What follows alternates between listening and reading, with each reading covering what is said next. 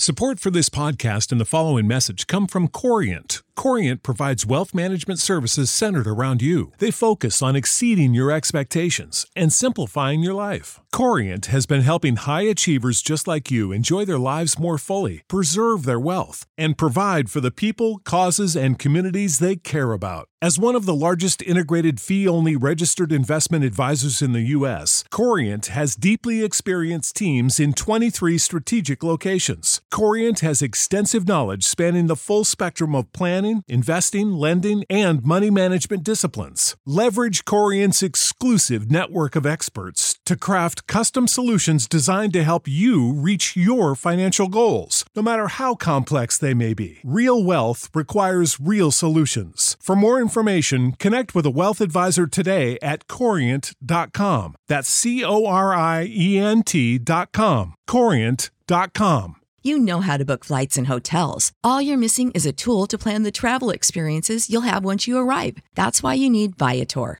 Book guided tours, excursions, and more in one place. There are over 300,000 travel experiences to choose from, so you can find something for everyone. And Viator offers free cancellation and 24 7 customer support for worry free travel. Download the Viator app now and use code Viator10 for 10% off your first booking in the app. Find travel experiences for you. Do more with Viator.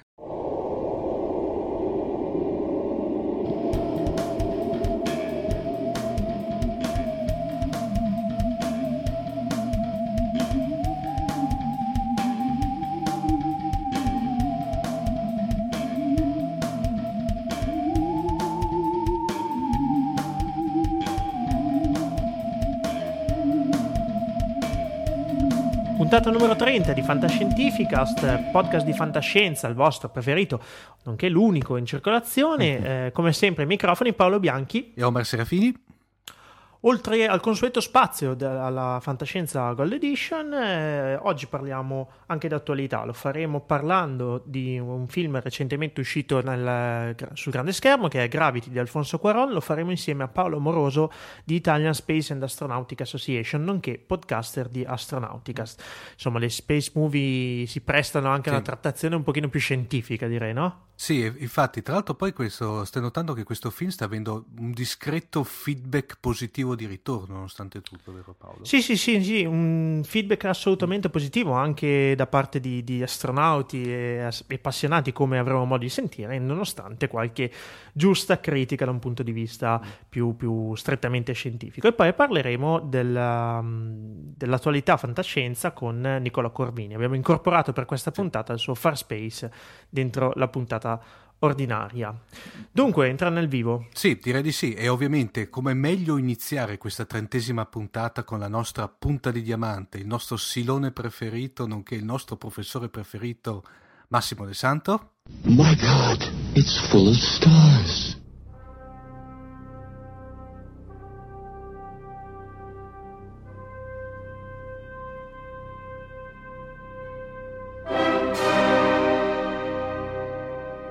Come in ogni puntata di Fantascientificast abbiamo come gradito ospite, ovviamente ormai tra gli autori della trasmissione, il Silent Prof Massimo De Santo. Buonasera a tutti, eh, buongiorno, buon pomeriggio, eh, insomma, quello che sia il tempo che vi accompagna, non vogliamo svelare l'istante in cui si registra, dico bene? Non ti allargare, eh, non... Silone, non signore del tempo, adesso. Eh, però ci stavo pensando che effettivamente forse è il momento di cambiare dal momento che il dottore no, eh, sta cambiando personaggio, sta diventando un po' più di mezz'età anche lui, e pensavo di telefonare agli autori e di propormi chi meglio del Cylon Prof può trasformarsi in un dottore misterioso. Ah no, eh, non, sa- ma no, non ci allarghiamo, ci mancherebbe tanto di cappello e l'emozione per l'avvicinarsi della data fatidica del cinquantennale. Eh sì, eh, sì, eh. sì, 23 novembre, corretto? Eh sì, siamo quasi coetanei eh. col dottore, mannaggia, io sono poco poco più vecchio. Eh, però, Siamo tutti in attesa. Pensate che mia moglie torna. 150 anni, quindi tutto sommato. mia moglie torna addirittura dalla Francia per poter vedere la cosa su, sui canali italiani perché in Francia non, non lo passa. No, ah, non torna per quello, però coglie l'occasione. Rai 4 lo manda in diretta, mi pare. Cioè, sì, lo manda in diretta. Fantastico. Abbiamo parlato nella recente pillola di Paolo Marzola dedicata proprio al Oh, cinquantesimo del bellissimo ragazzi, incredibile, è una delle poche volte che la televisione italiana in Sì. qualche maniera si mantiene in linea. Allora, stasera... Qualcuno sta dicendo per favore non traducete o mandate in lingua originale, però male lingue, insomma, vogliamo Eh vabbè, chiamarle così. Allora, in questa Dunque, il menù- dicevo, mm, ci stiamo sovrapponendo un po', in questa puntata volevo parlarvi di Paul Anderson che ehm, in realtà chissà perché a me per assonanza evidentemente del modo mm, probabilmente sbagliato in cui pronunciamo il cognome di Frederick Paul che è stato no, l'autore che abbiamo esaminato la volta scorsa e del nome di Paul Anderson che tra l'altro è Paul diciamo la danese scritto con la O non con la A Mhm. questa assonanza me li fa sempre ricordare insieme per cui eh, mentre parlavamo di Frederick Paul io continuavo a pensare ai racconti e ai romanzi di Paul Anderson e quindi ho detto togliamoci il pensiero e parliamo di questo grandioso autore che eh, giusto t- per presentarlo così tanto sulle diciamo, cose facili ha vinto ben sette premi Hugo Ecco. e tre premi Ah, Accidenti. che non so se mi spiego, penso che detenga il record insieme ad Arlan Harrison eh, di Hugo, anche se mh, un'osservazione un po' particolare, il fatto che li ha vinti sempre con dei racconti brevi, nonostante la sua produzione, eh, Anderson è vissuto dal 1926 al 2001, quindi è morto, è stato un po' più sfortunato degli autori di cui abbiamo parlato recentemente, che sono diventati ultra ottuagenari, no? che ci hanno lasciati tra i 90 e i 100, Mhm. lui invece è morto un po' prima, eh, comunque ha avuto un arco temporale di attività notevole e ha avuto una mh, capacità di scrivere una quantità impressionante di Una di produzione racconti. veramente Una Sterminata. sterminata. I, i romanzi sono decine e decine, forse raggiungono il centinaio, e le novelle sono talmente tante che è difficilissimo contarlo.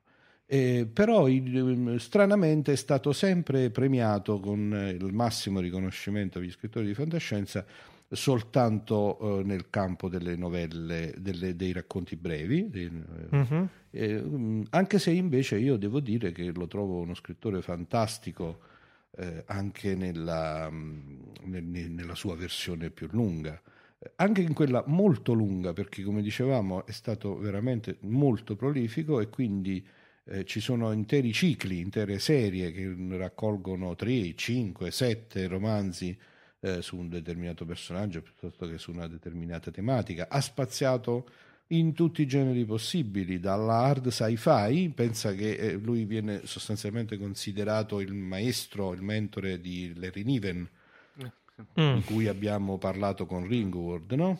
Eh, adesso Sì. un vuoto di memoria, non so se ne abbiamo parlato eh, approfonditamente, mi pare di sì. soltanto- Ringworld sì, sì, l'avevamo, l'abbiamo l'avevamo trattato abbastanza approfondito. trattato. sì. Quindi diciamo della vera e propria hard sci-fi e nello stesso tempo però è un prolifico autore di cicli fantasy. Eh, insomma, ci aveva tutto con lui, uno dei più appunto premiati e conosciuti autori, eh, anche se mh, quando ci pensi un po', eh, è un po' difficile caratterizzarlo proprio perché appunto ha spaziato in tutti i generi in maniera estremamente piacevole, eh, forse senza eccellere eh, in nessuno. No? Era un, Mm. diciamo, un uomo che era in grado di scrivere a 360 gradi su tutte le tematiche della fantascienza e del fantasy, lo faceva in maniera estremamente piacevole e professionale, questa sua stessa versatilità forse in qualche maniera l'ha un po' penalizzato, non c'è Penalizzato. il romanzo eh, che ha come dire fatto brillare la sua stella in maniera particolare. Citiamo qualche Mm, ho capito. come dicevo nel, fuori onda, diciamo, prima che cominciassimo la registrazione, eh, probabilmente On- Anderson, come tanti altri dei gran maestri che abbiamo citato, meriterà più di una puntata, nel senso che poi magari sarà meglio selezionare qualche sua opera specifica e parlarne tematicamente, monograficamente. Stasera vorrei dare una un po' introduzione a quelle che sono invece state le sue produzioni letterarie in modo da dare ai nostri ascoltatori la possibilità magari di scegliere da dove vogliono cominciare.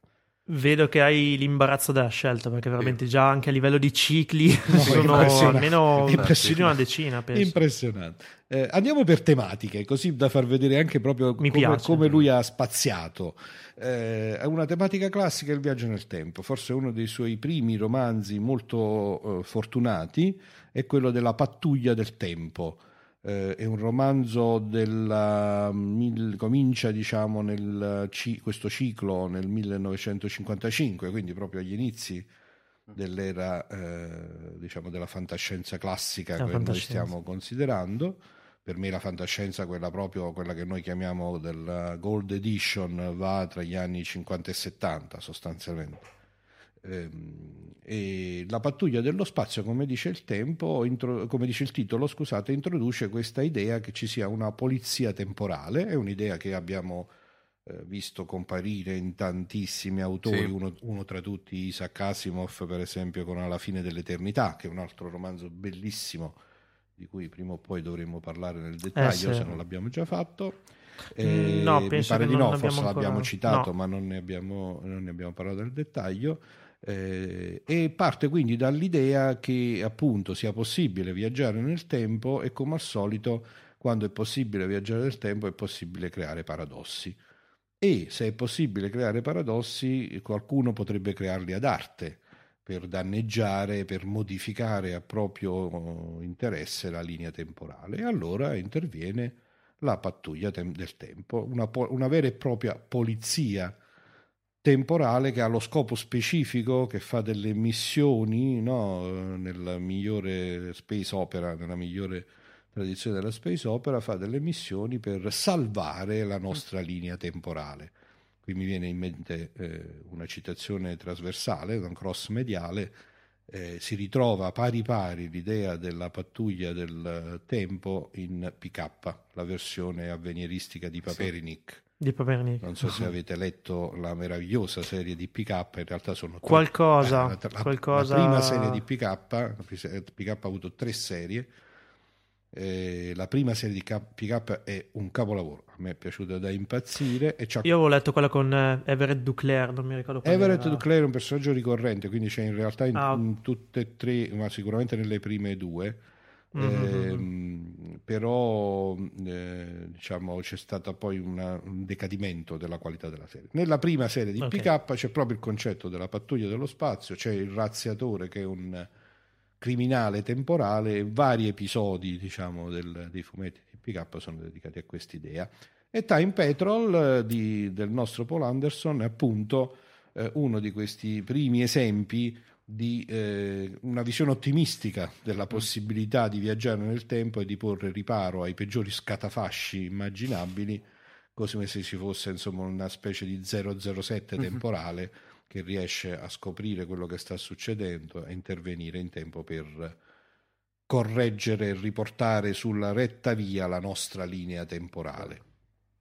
Questo era per parlare della eh, tematica temporale come una delle prime affrontate dal nostro ottimo Paul Anderson. Godibile come saga? Come serie? Assolutamente il primo è bellissimo, chiaramente forse risente un po' della- del tempo, mentre in altri romanzi successivi questo eh, del tempo, ecco questo è un po' un paradosso, intendevo in termini di stile di scrittura, in termini Ok. di stile di scrittura è un pochettino ehm, da questo punto, a me piace, a me piacciono molto questi romanzi in cui si sente eh, anche un pochettino eh, la- l'influsso del periodo storico in cui sono state scritte, quindi certe Eh, ma forse è il problema delle serie che, che vanno avanti su un arco temporale di, di- di 20-40 anni. Tipo adesso eh, tutti stanno aspettando il seguito da anni del- della guerra degli Ictor, che è un altro eh, di, di- non Gerald, sì, non, non mi ricordo comunque l'au- l'autore non mi viene in mente adesso comunque eh, è stato scritto 30 anni fa eh, sì David Gerald Eh, per- ah, Gerald, sì, il, sì, sì, il, il papà dei tribli di Star Trek, ecco, diciamo così. Eh, tutti aspettano il seguito della serie, solo che la, la guerra degli Ictor è stato scritto negli anni 70, mi sembra. Sì, chiaramente poi tu sen- scusate, senti quindi... diciamo, che c'è un'evoluzione proprio del linguaggio, no? Eh, e sì. anche comunque inevitabilmente, sia pure in un'ambientazione fasci- fantascientifica, c'è una penetrazione di quella che è la cultura, il clima del, del momento storico in cui l'autore sta vivendo. Eh, saltando un genere completamente differente, eh, per esempio c'è un bellissimo romanzo del 1970 che si intitola Tau Zero, e che è, vera- è in, un romanzo vero e proprio di hard science fiction, quindi di quella dura e pura, basata su un'ipotesi, su un'ipotesi mh, scientifica tutto sommato credibile e che ancora una volta introduce il concetto di eh, diciamo, influsso del tempo, però quello legato all'applicazione della teoria della relatività, e cioè il fatto che se ti avvicini alla teoria, alla velocità della luce, nello stesso tempo il tuo tempo si dilata e quindi come sappiamo esatto. un, c'è un effetto di dilatazione per cui il tempo trascorso sull'oggetto che si avvicina alla velocità della luce è, scorre relativamente più lento rispetto a quello degli altri no? degli, degli, osservatori che sono su per esempio il famoso paradosso dei gemelli che probabilmente sì. tutti mm-hmm. ricordano quindi la trama mm-hmm del, ehm, del, di questo romanzo eh, ambient, che è ambientato su questa astronave che sperimenta un nuovo, moti, moto, nuovo tipo di motore, il eh, motore Bussard, Bussard eh, è scritto, eh, che, che, spinge verso il superamento del confine della velocità della luce. E quindi il romanzo ruota tutto intorno a, questa, a questo tau zero, cioè al tempo che si ferma, tau zero nell'equazione, mm-hmm. la tau nell'equazione della relatività è la variabile temporale che con l'avvicinarsi della velocità al valore della velocità della luce va verso lo zero. E quindi è un esempio in questo caso di, eh, di hard sci-fi.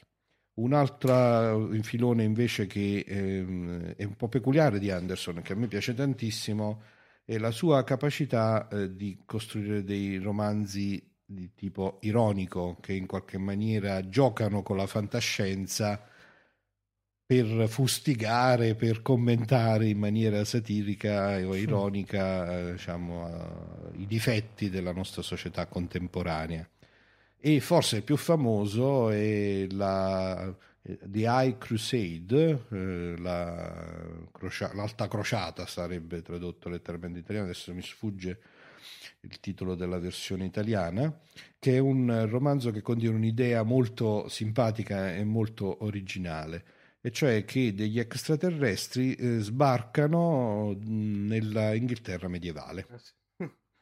Mm. Quindi praticamente c'è l'incontro tra questi extraterrestri con le loro armi avanzatissime e con la loro astronave capace di viaggiare più veloce della luce e, invece un uh, nobiluomo uh, inglese del Medioevo con il suo esercito no, in, con la lancia in resta, la spada, la lancillotto e via così e Anderson in maniera estremamente simpatica racconta come questo nobiluomo per una serie di assurde circostanze eh, che vengono descritte in maniera estremamente divertente riesce dapprima a sconfiggere eh, e quindi a massacrare l'equipaggio mm. di questa astronave aliena. Eh, si fa, eh, sale sull'astronave con il suo diciamo, drappello di cavalieri e, e ordina all'unico alieno che aveva, sopra, che aveva, lasciato vivo di portarlo in Terra Santa per, quindi, per andare a combattere la crociata, da qui il titolo. Cavolo, sembra un film tipo un maciste contro i marziani. e da lì in poi avviene la conquista del pianeta. Il romanzo si conclude con la fondazione dell'impero d'Inghilterra sulla superficie di questo pianeta alieno ma è veramente divertentissimo. Ne è stato anche tratto un film, ho scoperto nella preparazione della ah, puntata, sì? che io onestamente non conoscevo. Eh, ho, ho, visto che c'è un film del 1994 che è la versione appunto cinematografica di questo bel romanzo. Eh, io onestamente non l'ho visto e quindi da adesso in poi comincerò una caccia spietata per procurarmene una copia ah sicuro. il, tit- il, titolo Max è sempre The High Crusade? O... il titolo del film è The High Crusade assolutamente sì. Non credo che ce ne sia una traduzione italiana. Eh, mentre invece c'è una traduzione italiana del romanzo, eh, io ho qui Sì. il mio- la mia Bibbia, il mio famosissimo eh, Storia della fantascienza di Sadol, sul quale ricordo che avevo crociata spaziale, Ah, eh, ovviamente, sì, eh. Ah, crociata spaziale che però ho qui la edizione di Ponzo- Cosmo Ponzoni, questa è a sua volta una- sarebbe una bella chicca ritrovarlo eh, in edizione Cosmo eh, Ponzoni del 1962 Mm, spero che ci siano state Ok, edizioni- non dovrei dirlo, comunque il film si trova facilmente. molto bene Ah, ok, ottimo. Diciamo così, Diciamo, Oh. Ma sui canali alternativi, come si suol sui canali alternativi. No. esatto. No, tra l'altro, scusate un attimo, Fantastico. sto vedendo che era, il- nel film c'era George Pal, per cui non so se mi spiego, e sembrerebbe che ci sia interessato a un remake anche il mitico Ronald Emmerich. E, e- e John Rice Davis, Sì. on- onnipresente Gimli, eh, svariati altri. Devo dire, personaggi. sincera verità, per esempio, mi era proprio sfuggito questo, eh, questo fatto che ci fosse questo film. Ehm, tra l'altro, eh, come ho detto, ehm, il nostro autore è stato insignito dei premi Hugo solo per le novelle, però molti suoi romanzi, alc- alcuni perlomeno, sono stati comunque nominati per il premio Hugo e I Crusade è uno di questi. È, stato nominato per il premio Hugo nel 1961. Mhm. E come avete visto, cioè, qui potrei andare avanti veramente ancora con decine di romanzi. Voglio dirne solo un altro eh, che contiene un'idea molto interessante, con cui voglio fare anche un link con un autore che tratterò in futuro. Si intitola Brainwave nella versione inglese originale, Quoziente 1000 nella versione italiana che fu edita da Urania in- guarda un po' intorno al numero 1000, deve essere 1060, 1070 di Urania. L'idea di quoziente 1000 è molto simpatica e, e, mh, appunto eh, poi ricorrerà in un altro romanzo di un altro autore che vorrò discutere a lungo ed è quella che noi siamo in questo momento immersi in una sorta di campo di smorzamento dell'intelligenza, cioè che la porzione dello spazio in cui noi viviamo per una serie di circostanze no, eh, si trova immersa in un determinato tipo di campo eh, che fa sì che i parametri psicofisici siano in qualche modo frenati. Per una serie di circostanze questo campo si annulla e quindi improvvisamente la popolazione della Terra vede schizzare a mille il suo quoziente di intelligenza, in proporzione. In cui- Non voglio chiederti eh, dove era l'epicentro di questo campo. non- non lo so. Eh, è un'idea, eh, eh, e poi quindi il romanzo eh, eh, gioca su questo, cioè gioca su, tenta di rappresentare dal punto di vista di un, eh, di un idiota che grazie a questo effetto è diventato una persona normale come noi oggi la qualifichiamo tale e di vedere le sue le reazioni invece del cambiamento complessivo dell'umanità che mediamente si ritrova ad avere un quoziente intellettuale di tipo geniale, mettendo anche qui un po' in berlina alcune tipologie di aspettative, no? per esempio è chiaro che quando uno è un genio i lavori manuali in quanto tali, i lavori più umili non gli sembrano più così attrattivi. Eh, però l'idea Signora mia, non si trova un falegname neanche. Esattamente. Come si dice oggi. Peraltro quest'idea è straordinariamente intrigante, Cioè, come dicevo, voglio citare Werner Winge, eh, di cui parleremo prossimamente, che l'ha applicata in maniera ancora più, as- più vasta, un'idea molto simile, eh, legata insomma appunto ai, ai parametri psicofisici dell'universo, i parametri fisici, scusatemi, dell'universo e al fatto che all'ipotesi che certe cose che noi oggi consideriamo assolutamente costanti, appunto per esempio la velocità della luce, e fissate ad un certo valore, in realtà siano così solo nella nostra specifica zona e che se si riesce a uscire da questa zona ci possono essere delle condizioni di funzionamento dell'universo molto diverse con tutto quello Ah, che ne posto sfortunato che è la Terra, Eh, sì, cioè. eh. se lo vedi dall'altro punto di vista, però è un'idea straordinariamente intrigante, cioè che il mondo, che l'universo e No, che no, il cosmo è molto più ampio di quello che noi dal nostro punto di osservazione ci possiamo eh, immaginare. Sono in vena di Eh, battute, scusa. sì, no, no, stasera. Eh. Eh, basta con i romanzi Mhm. perché altrimenti veramente ce ne sarebbero altre, ce ne sono decine ancora. Eh, giusto voglio citare un ciclo simpaticissimo intitolato eh, degli Oka, H-O-K-A, che sono delle creature aliene intelligenti, simpaticissime, dotate di proprietà simili a quelle dei marziani di Frederick Brown, se vi ricordate, eh, e che un po', un po cattivelli, ricordano sempre un, un, po' un incrocio appunto tra i marziani di Frederick Brown e invece gli Ewoks di Star Wars. Eh, quindi sono degli animaletti orsacchiotteschi un po' cattivelli eh, che hanno una loro visione molto diciamo naif della, della realtà e ci sta questo ciclo di romanzi, di racconti in cui appunto ci sono naturalmente c'è un protagonista con una serie di avventure estremamente spassose vissute assieme a questa eh, popolazione molto particolare. Eh, grandissimo autore anche nel fantasy, a me piace da impazzire il ciclo eh, di Altro Mondo che è fatto di due romanzi, Operation Chaos e Operation Luna, mm eh, che mm, secondo me è un po' un incrocio, mm, cioè, anche qui immagina un, tutto sommato un universo parallelo, quindi potrebbe essere a tutto eh, titolo considerato un romanzo di fantascienza, però è un universo parallelo un po' particolare dove tutta una serie di cose che noi consideriamo diciamo appartenenti eh, alla dimensione, se vogliamo, spirituale, magica, sono assolutamente scientifiche e comprovate. Quindi è un mondo in cui l'esistenza di Dio è stata provata scientificamente, è un mondo in cui esistono i lupi mannari, è un mondo in cui esistono le streghe, eccetera, eccetera, eccetera. È un mondo in cui alcune cose che noi abbiamo conosciuto non sono avvenute, non c'è stata la seconda guerra mondiale,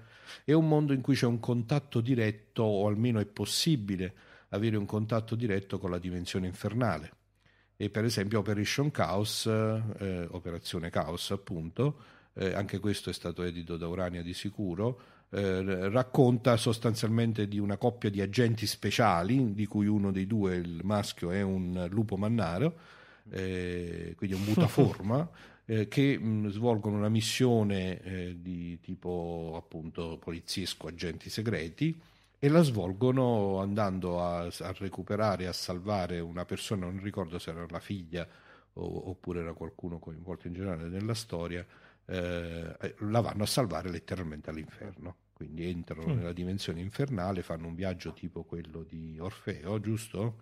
Eh, qual è il mito di, va, de, di Orfeo che va a recuperare l'amata eh, nel mondo dell'aldilà? È un viaggio molto simile. Eh, un, buon, un viaggio molto simile, quindi penetrano nella dimensione infernale con tutto quello che ne consegue. Anche questo è raccontato con molto brio, è un tono un po' più serio di quello delle, delle altre opere che ho raccontato e ha avuto un seguito eh, intitolato Operation Luna, la coppia di questi due, Operation Chaos e Operation Luna, viene chiamata il ciclo di Operation Underworld, Otherworld, cioè dell'altro mondo sostanzialmente. Niente, mi fermo qua, ragazzi, che avete visto, sono credo 20 minuti che non, non si riesce a mettere un freno, ci sarebbe da parlare del ciclo della Liga Polisotecnica, del ciclo di Dominic Flandri e delle altre, rivi- delle altre opere singole, delle, degli altri romanzi, per esempio di Terra Rovente, che è un'altra space opera simpaticissima con personaggi eh, che possono lontanamente un po' ricordare le ambientazioni di Star Wars e via così. Insomma, magari sarà il caso senz'altro di parlarne in maggiore dettaglio in una seconda puntata un po' più monografica su alcune di queste produzioni. Dunque, grazie Max per uh, averci introdotto questo bellissimo autore. Abbiamo messo un po' di libri sullo scaffale e speriamo che i nostri ascoltatori possano apprezzare la bellezza di questo autore di cui hai detto sicuramente parleremo ancora in futuro. Insomma. Grazie a voi ragazzi, come sempre è un piacere introdurre i nostri ascoltatori a questi meravigliosi mondi della fantascienza. Un caro saluto. Ciao. Ciao, Ciao alla prossima.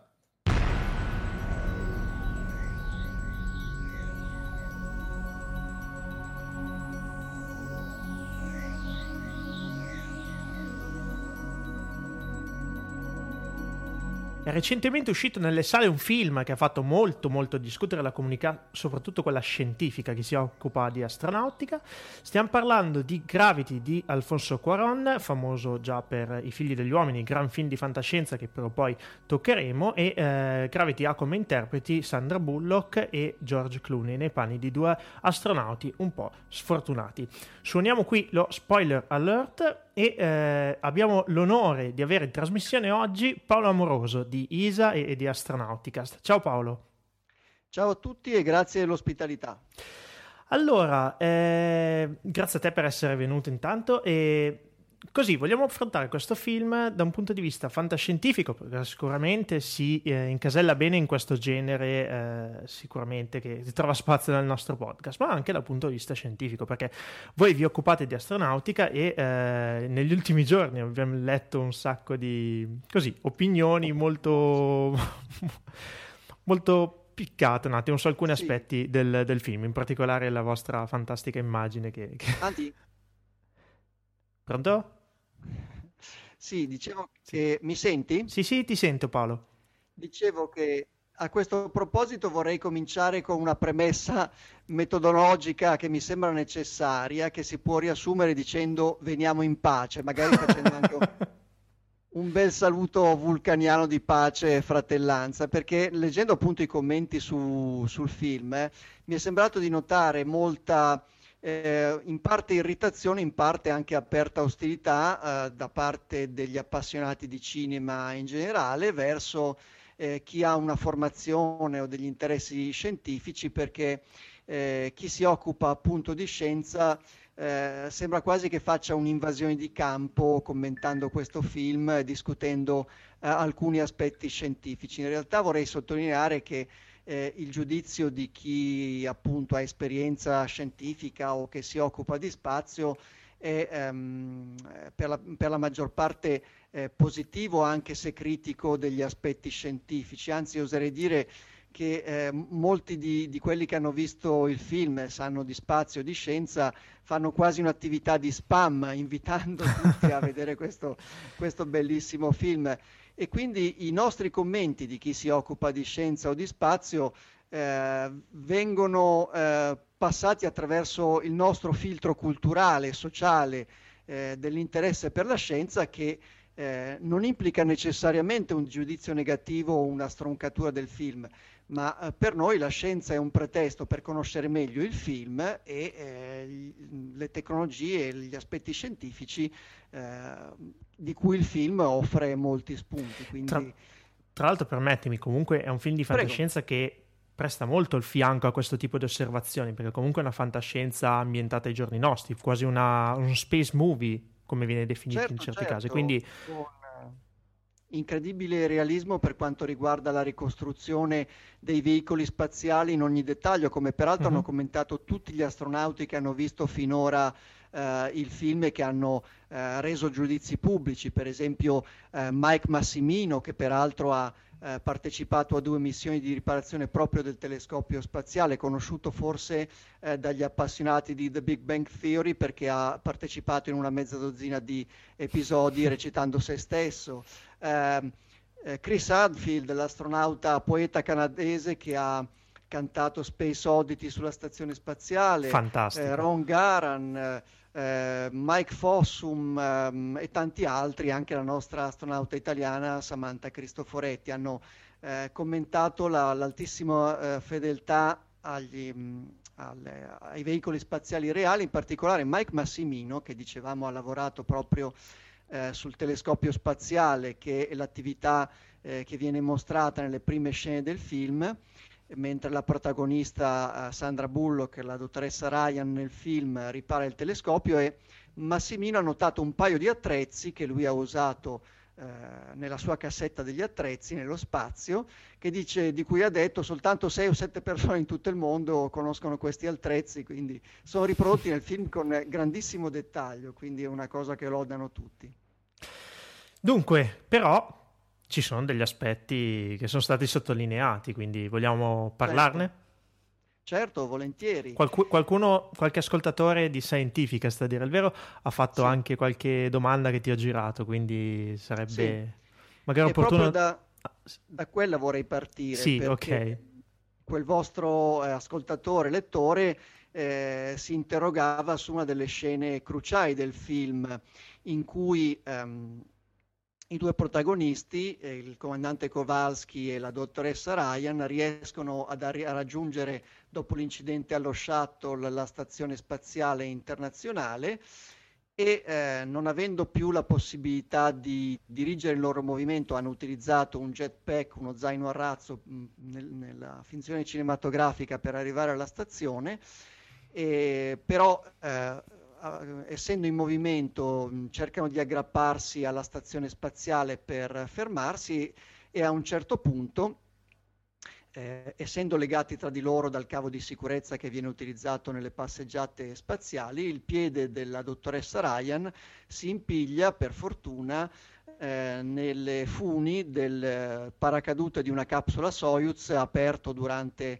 eh, la caduta di detriti anche sulla stazione spaziale che viene danneggiata e quindi eh, rimanendo impigliata in questa fune viene fermata nella, eh, lei con il comandante Kowalski nella sua, eh, nella sua, corsa. Solo che a un certo punto eh, il film fa sembrare che il, il comandante Kowalski eh, sia attratto da chissà quale forza e sgancia il suo, eh, il suo cavo di sicurezza consentendo alla dottoressa Ryan di salvarsi e quindi di non trascinarla con sé.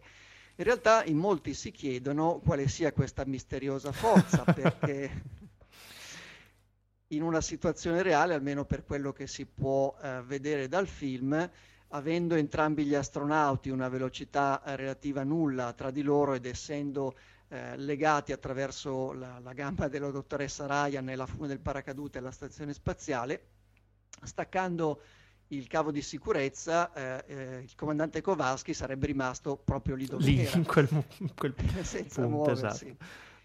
E sarebbe, mh, sarebbe, bastato o a lui o alla dottoressa un, dare un, un, un, leggero strattone al cavo di sicurezza per avvicinarsi e poi risalire tutti e due attraverso le funi alla stazione spaziale. Mettiamola così, Qualcuno... non sarebbe stato cinematografico.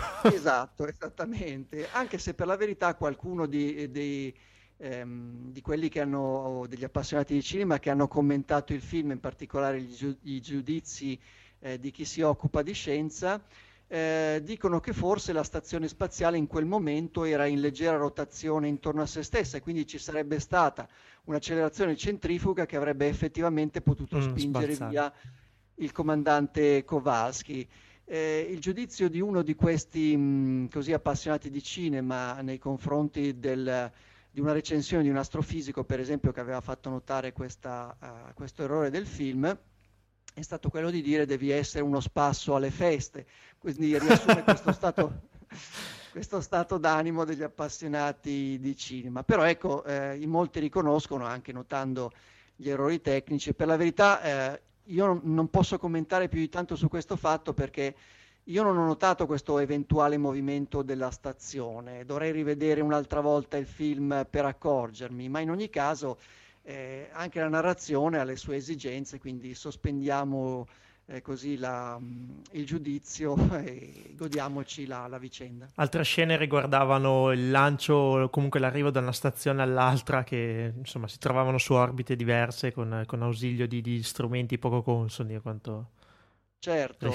e su questo ha anche commentato la, la nostra astronauta Samantha Cristoforetti, facendo notare che ehm, il telescopio Hubble e la Stazione Spaziale Internazionale si trovano su orbite eh, eh, molto molto diverse, innanzitutto come quota, perché Hubble è a circa 550-560 km di, albi- di altitudine come orbita, mentre la stazione spaziale è intorno ai 400, quindi 200 km più in basso. Ma quello che è ancora più importante è che ehm, sono su piani diversi le orbite. Il telescopio Hubble ha un'inclinazione, eh, la sua orbita di circa 28 gradi rispetto all'equatore terrestre, mentre la stazione spaziale internazionale di circa 52 gradi. E eh, le, la manovra per cambiare il piano dell'orbita richiede una, un consumo di propellente molto molto elevato cosa che lo zaino a razzo eh, utilizzato dal personaggio di Clooney, eh, peraltro ispirato a uno zaino simile utilizzato effettivamente in, in alcune missioni uh-huh. shuttle, non ha uh, né la spinta necessaria né il propellente necessario per compiere quelle manovre, che peraltro devono essere perfettamente sincronizzate per eh, raggiungere il, um, il, l'obiettivo del rendezvous, cioè dell'incontro eh, nello spazio. Eh, come fanno notare molti astronauti, eh, per arrivare su, per raggiungere un bersaglio, una stazione spaziale o comunque un bersaglio qualsiasi, non basta puntare e mirare. E di questo si è reso conto anche la NASA nella, alla metà degli anni 60 durante il programma Gemini, un programma di volo spaziale abitato della NASA con capsule che trasportavano due astronauti.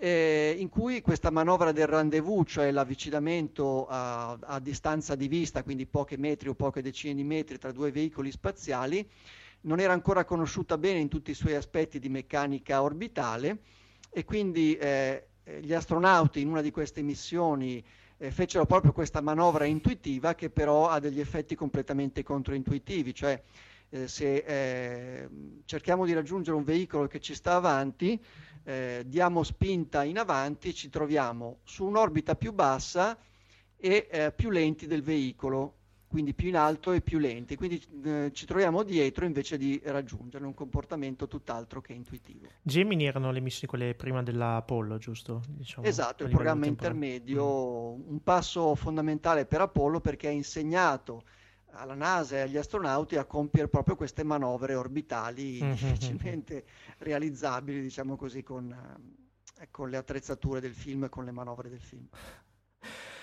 Ok, quindi insomma di aspetti ce ne sarebbero altri. Qualcosa che ti ha particolarmente mh, così colpito positivamente del film? Dicevi una fotografia, comunque un dettaglio degli attrezzi, degli strumenti, degli sì, veicoli molto...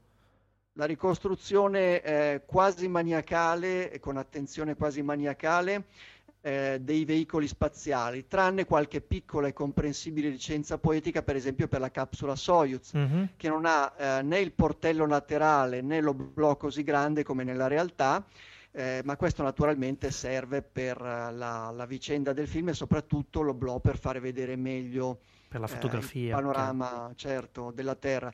E una cosa che mi ha colpito anche favorevolmente nelle ricostruzioni e l'incendio a bordo della Stazione Spaziale mm. Internazionale, in cui le fiamme hanno la corretta forma grossomodo sferoidale, eh, come hanno le fiamme nello spazio per a microgravità. A, sì. a microgravità, esatto. Sì, sì, eh, per la verità, e anche questa credo che sia stata una licenza per esigenze di narrazione, eh, un incendio delle dimensioni di quello mostrato nel film dovrebbe avere eh, molto più fumo e quindi non, non, si dovrebbe vedere praticamente nulla all'interno del veicolo. ma, eh, il, siccome il cinema è basato sulle immagini, questa piccola licenza è comprensibile. E un incendio nello spazio c'è effettivamente stato su una stazione spaziale in passato, eh, la stazione spaziale sovietica Mir nel 1996, un incendio durato e domato in poco più di un, di un minuto, in cui però eh, le fiamme hanno raggiunto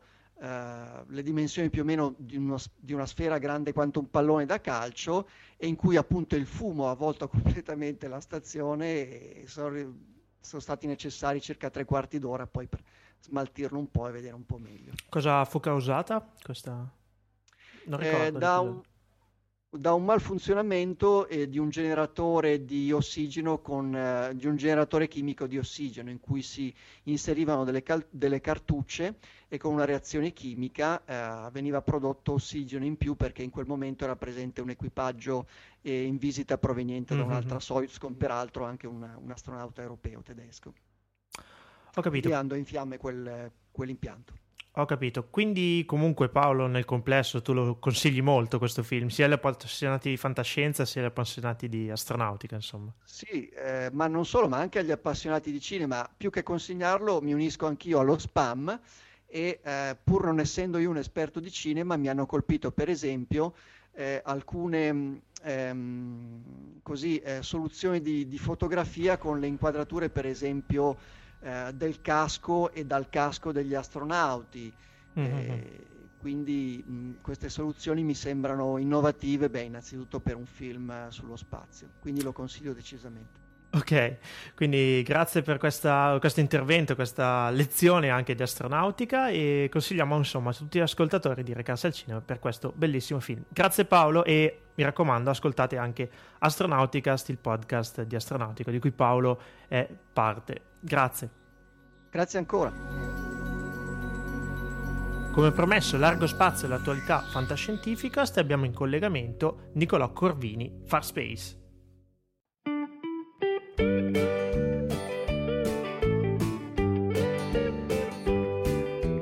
million suns shine down, but I see only one. When I think I'm over you, Ciao a tutti e benvenuti a questa seconda puntata di Far Space Cronache della Galassia, la pillola fantascientifica che vi tiene sempre aggiornati sulle ultime novità dal mondo della fantascienza. Qui in studio sono io, Nicolò Corvini, e con me abbiamo Ciccio, il calopsite che, che non stava mai zitto. Ciao Ciccio! Niente, e adesso sta zitto. che dite, siete pronti? Cominciamo con un sommario? E allora via! Benson, Arizona, the same stars in the sky. But they seem so much kinder when we watch them, you and I. Cinema. Presto nelle nostre sale Ender's Game. Europa Report, un film a basso budget ma dalle grandi speranze. Videogiochi. Kerbal Space Program, il simulatore di agenzie spaziali. E in edicola il numero di Urania d'ottobre, Creature del fuoco. Lies the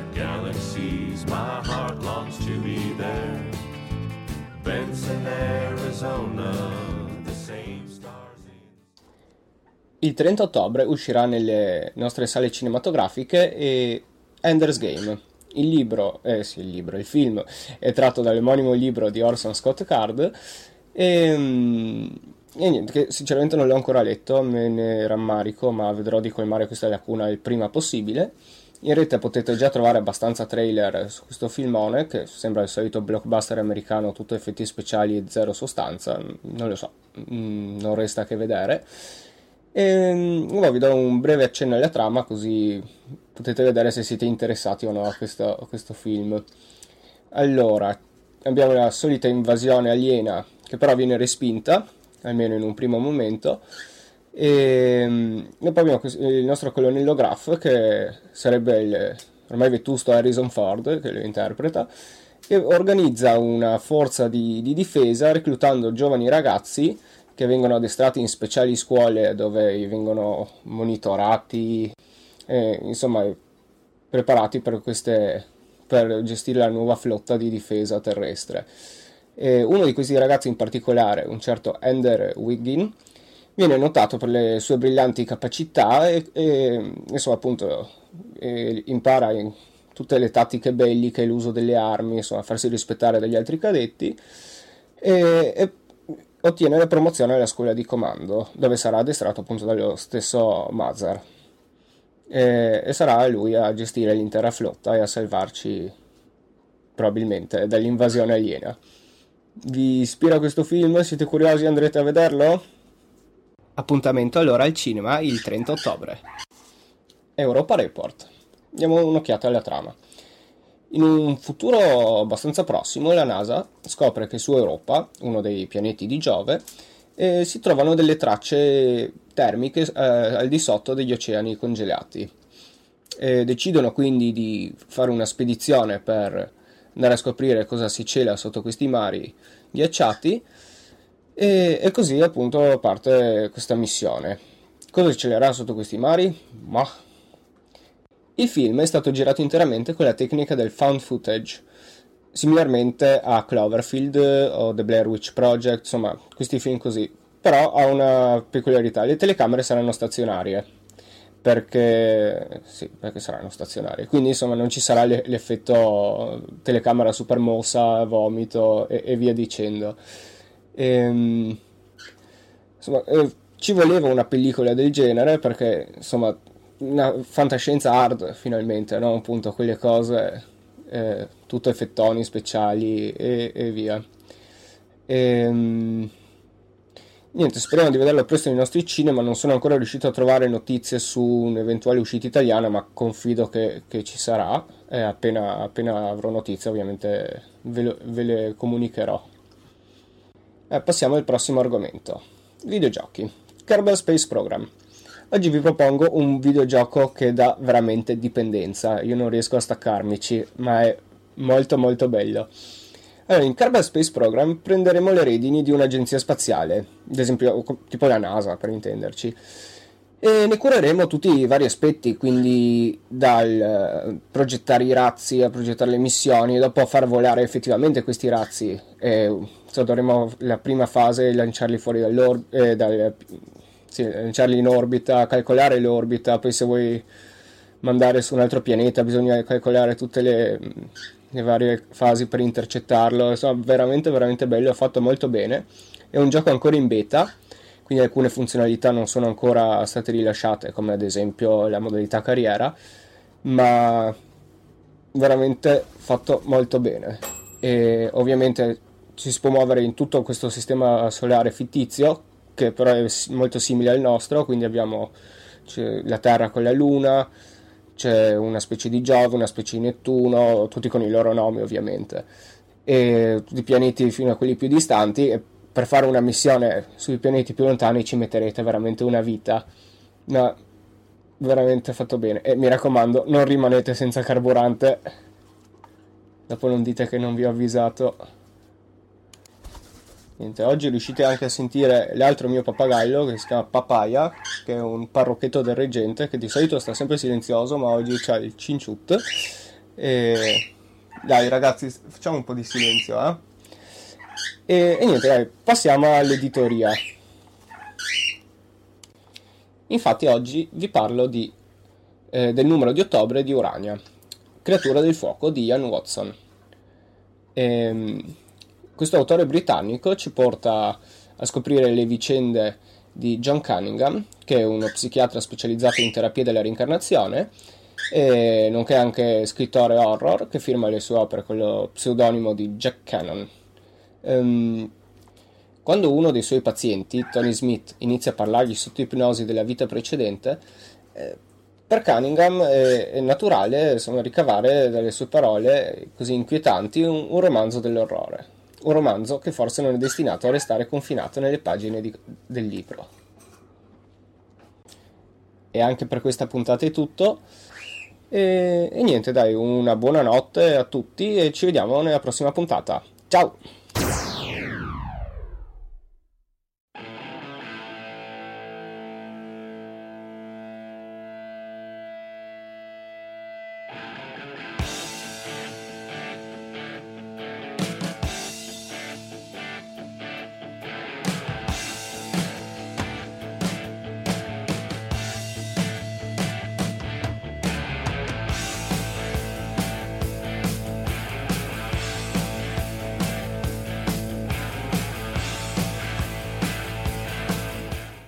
Proprio alla fine, alla conclusione di questa puntata di Fantascientificast. eh, breve, ma pensiamo vi abbia tenuto compagnia per una bella oretta alla fine. E inizio a ricordarvi che il primo e il secondo giorno di novembre, 1 e 2 novembre, dunque, io, Omar e il Silent Prof saremo eh, in Away Mission a Lucca per il Lucca Comics and Games. Appuntamento davvero imperdibile per tutti gli appassionati di fumetti, fantascienza e quant'altro. E quindi, se siete da quelle parti in quei giorni, magari c'è occasione di bere un caffè insieme, fare un primo eh, raduno del fandom ufficiale, Sì. diciamo, un- anzi, non ufficiale, insomma, di, di, di Fantascientificas. Perché no? Eh, fatecelo sapere, mi raccomando, e noi saremo lì. Poi eh, Paolo ricordiamo anche un altro importantissimo evento che si sovrappone se vuoi questo qui di Lucca, è il Trieste Science Fiction Festival che si terrà dal 30 di ottobre fino al 3 eh, di novembre, sarà Tripkovic a Trieste e anche quest'anno ovviamente Fantascientificast è presente a questo importantissimo evento del panorama fantascientifico italiano con il nostro inviato speciale, anzi direi più che speciale, Nicolò Corvini. Esatto, quindi un altro appuntamento sicuramente da segnarsi eh, sul calendario se siete insomma di quelle parti, ma anche se volete spendere 5 giorni a vedere eh, le novità della fantascienza. Infine vi ricordo i contatti di Fantascientificast, email info-fantascientificast.it, il sito sul quale potete lasciare commenti www.fantascientificast.it, i social network ovvero Facebook, Twitter e Google ⁇ e infine le app per Windows Phone 8 e Windows 8 che trovate sul Windows Phone Store ovviamente. E dunque mi sembra che non manchi nulla, ci mancano solo i saluti. Sì, direi a questo punto, ragazzi, lunga vita e prosperità e ci sentiamo alla prossima puntata. Ciao! Ciao!